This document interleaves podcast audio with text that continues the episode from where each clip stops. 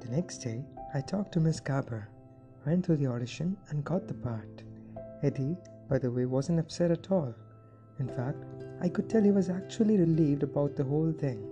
When Miss Garber asked him if he'd be willing to let me play the role of Tom Thornton, his face sort of relaxed right there, and one of his eyes popped back open. Oh, yes, absolutely, he said, stuttering. I understand. It took him practically 10 seconds to get the words out. For his generosity, however, Miss Garber gave him the role of the bum, and we knew he'd do fairly well in that role. The bum, you see, was completely mute, but the angel always knew what he was thinking. At one point in the play, she has to tell the mute that God always watches out for him because the God especially cares for the poor and downtrodden. That was one of the tip offs to the audience that she'd been sent from the heaven. Like I said earlier, Hegbert wanted it to be real clear who offered redemption and salvation, and it certainly wasn't going to be few rickety ghosts who just popped out of nowhere. Rehearsals started the next week, and we rehearsed in the classroom because the playhouse wouldn't open their doors for us until we get all the little bugs out of our performance.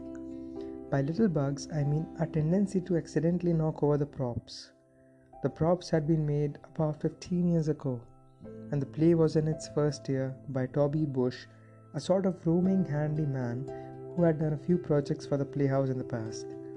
He was a roving handyman because he drank beer all day long while he worked.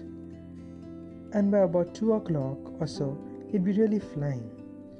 I guess he couldn't see straight because he'd accidentally whack his fingers with the hammer at least once a day. Whenever that happened, he'd throw down a hammer and jump up and down, holding his fingers, cursing everyone from his mother to the devil. When he finally calmed down, he'd have another beer to soothe the pain before going back to work. His knuckles were size of walnuts, permanently swollen from years of whacking, and no one was willing to hire him on a permanent basis. The only reason Hegbert had hired him at all was because he was far and away the lowest bidder in the town.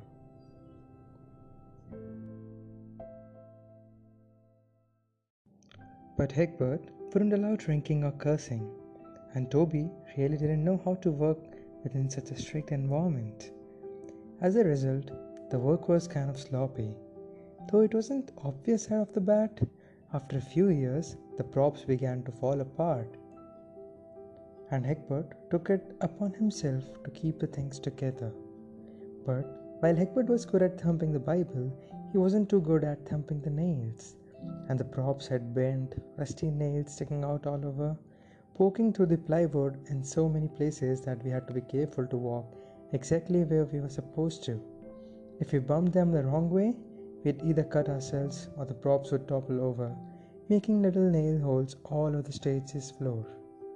After a couple of years, the playhouse stage had to be resurfaced, and though they couldn't exactly close their doors to Hegbert, they made a deal with him to be more careful in the future.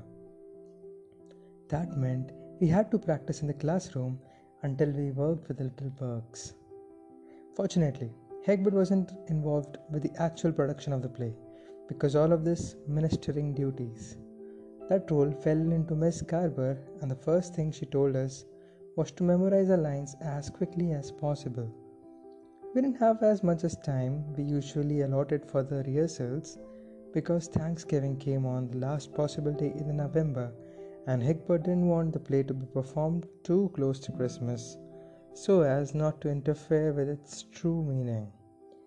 That left us only with three weeks to get the play just right, which was about a week shorter than usual. The rehearsals began at 3 o'clock, and Jamie knew all her lines.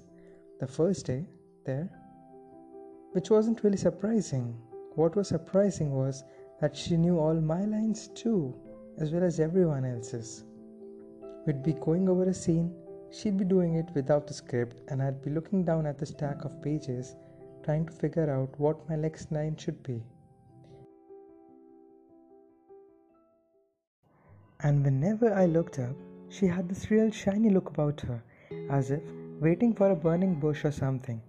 The only nines I knew were the mute bumps, at least on the first day, and all of a sudden I was actually envious of Eddie, at least in that regard. This was going to be a lot of work, not exactly what I expected when I signed up for the class. My noble feelings about doing the play had worn off by the second day of rehearsals. Even though I knew I was doing the right thing, my friends didn't understand it at all, and they'd be riding me since they found out. You're doing what? Eric asked when he learned about it. You're doing the play with Jamie Sullivan?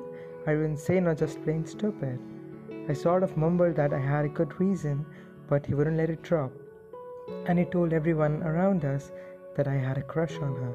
I denied it, of course, which just made them assume it was true, and then laugh all the louder and tell the next person they saw. The stories kept getting wilder. Too, by lunchtime, I heard from Sally that I was thinking of getting engaged. I actually think Sally was jealous about it. She had a crush on me for years, and the feeling might have been mutual except for the fact that she had a glass eye and there was something I just couldn't ignore.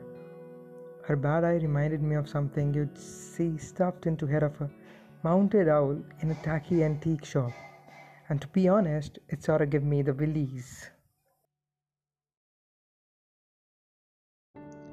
I guess that was when I started to resent Jamie again. I know it wasn't her fault, but I was the one who was taking the arrows for Hegbert, who hadn't exactly gone out of his way the night of homecoming to make me feel welcomed. I began to stumble through my lines in the class for the next few days, not really even attempting to learn them. And occasionally, I'd crack a joke or two, which everyone laughed at, except for Jamie and Miss Garber. After rehearsal was over, I'd head home to put the play out of my mind, and I wouldn't even bother to pick up the script. Instead, I'd joke with my friends about the weird things Jamie did and tell fibs about how it was Miss Garber who had forced me into the whole thing. Jamie, though, wasn't going to let me off that easy. No, she got me right where it hurts, right smack in the old ego. I was out with Eric on Saturday night following Beaufort's third consecutive state championship in football, about a week after rehearsals had started. We were hanging out at the waterfront outside of the Cecil's dinner, eating hush puppies and watching people cruises in the car, when I saw Jamie walking down the street. She was still a hundred yards away, turning her head from side to side wearing that old brown sweater again and carrying her Bible in one hand. It must have been nine o'clock or so, which was late for her to be out, and it was even stranger to see her in this part of the town. I turned my back to her and pulled the collar up on my jacket, but even Margaret, who had a banana pudding where her brain should have been, was smart enough to figure out who she was looking for. Landon, your girlfriend is here. She's not my girlfriend, I said. I don't have a girlfriend. Your fiancée then? I guess she'd talk to Sally too. I'm not engaged, I said. Now knock it off. I glanced over my shoulders to see if she spotted me, and I guess she had. She was walking towards us. I pretend not to notice. Here she comes, Margaret said, and giggled. I know, I said. Twenty seconds later, she said it again. She's still coming. I told her she was quick. I know, I said regretfully, if it wasn't for her legs, she could almost drive you as crazy as Jamie. I glanced around again, and this time Jamie knew I'd seen her, and she smiled and waved at me. I turned away, and a moment later, she was standing right beside me. Hello, Landon, she said to me, oblivious of my scorn. Hello, Eric, Margaret. She went around the group. Everyone sort of mumbled hello and tried not to stare at the Bible. Eric was holding a beer and he moved it behind his back so she wouldn't see it. Jamie could even make Eric feel guilty if she was close enough to him. They'd been neighbors at one time, and Eric had been receiving end of her talks before. Behind her back, he called her the Salvation Lady. In obvious reference to the Salvation Army, she would have been the Brigadier General, he'd like to say. But when she was standing right in front of him. It was another story. In his mind, she had an in with the god, and he didn't want her to be in the bed graces. How are you doing, Eric? I haven't seen you around much recently. She said this as if she still talked to him all the time. He shifted from one foot to other, looked at his shoes, playing that guilty look for all it was worth. Well, I haven't been to the church lately, he said. Jamie smiled that pretty smile. Well, that's okay, I suppose, as long as it does not become a habit or anything. It won't. Now I've heard of a confession, that thing when Catholics sit behind a screen and tell the priest about all their sins, and that's the way Eric was when he was next to Jamie. For a second, I thought he was going to call her ma'am. You want a beer? Margaret asked. I think she was trying to be funny, but no one laughed. Jamie put her hand onto the hair, tugging gently at her bun. Oh, no, not really. Thank you, though.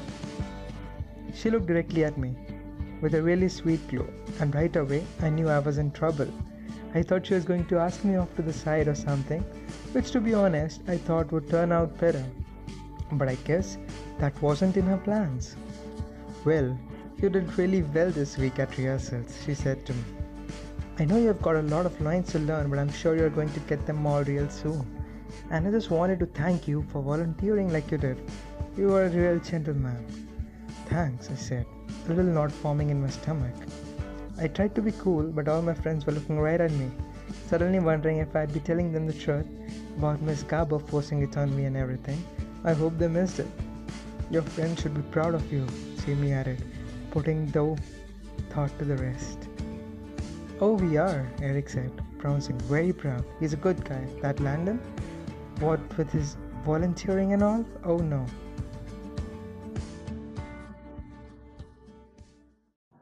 Jamie smiled at him, then turned back to me again, her old cheerful self. I also wanted to tell you that if you need any help, you can come by any time. We can sit on the porch like we did before and go over your lines if you need to. I saw Eric mouth the words, like we did before, to Margaret. This really wasn't going well at all. By now, the pit in my stomach was as big as Paul Bunyan's bowling ball. That's okay, I mumbled, wondering how much I could squirm my way out of this. I can learn them at home. Well, sometimes it helps if someone there is to read with you. Landon, Eric offered to me. I told you he'd stick it to me even though he was my friend. No, really, I said to him. I learn my lines on my own. Maybe, Eric said, smiling. You too should practice in front of the orphans once you've got it down a little better. Sort of a dress rehearsal, you know? I'm sure they'd love to see it. You could practically see Jamie's mind start clicking at the mention of the word orphans. Everyone knew what her hot button was. Do you think so? she asked. Eric nodded seriously. I'm sure of it. Landon was the one who thought of it first, but I know that if I was an orphan, I would love something like that, even if it wasn't exactly the real thing. Me too, Margaret chimed in. As they spoke, the only thing I could think about was the scene from Julius Caesar where Brutus stabs him back in the back. Et tu, Eric. It was Landon's idea? she asked, furrowing her brow. She looked at me, and I could tell she was still mulling it all over. But Eric wasn't about to let me off the hook that easy. Now that he had me flopping on the deck, the only thing left to do was cut me. You'd like to do that, wouldn't you, Landon? he said. Helping the orphans, I mean. It wasn't exactly something you could answer no to, was it? I reckon so, and I said under my breath, staring at my best friend. Eric, despite the middle class he was in, would have been one hell of a chess player. Mm, good, then it's all settled. That's if it's okay with you, Jamie. His smile was so sweet, it could have been flavored half the RC cola in the county. Well, yes, I suppose I'll have to talk to Miss Garber and the director of the orphanage. But if they say it's okay, I think it would be a fine idea. And the thing was, you could tell she was really happy about it. Checkmate. The next day, I spent 14 hours memorizing my lines, cursing my friends, and wondering how my life had spun out of control. My senior year certainly wasn't turning out the way I thought it would have when it began. But if I had to perform for a bunch of orphans, I certainly didn't want to look like an idiot.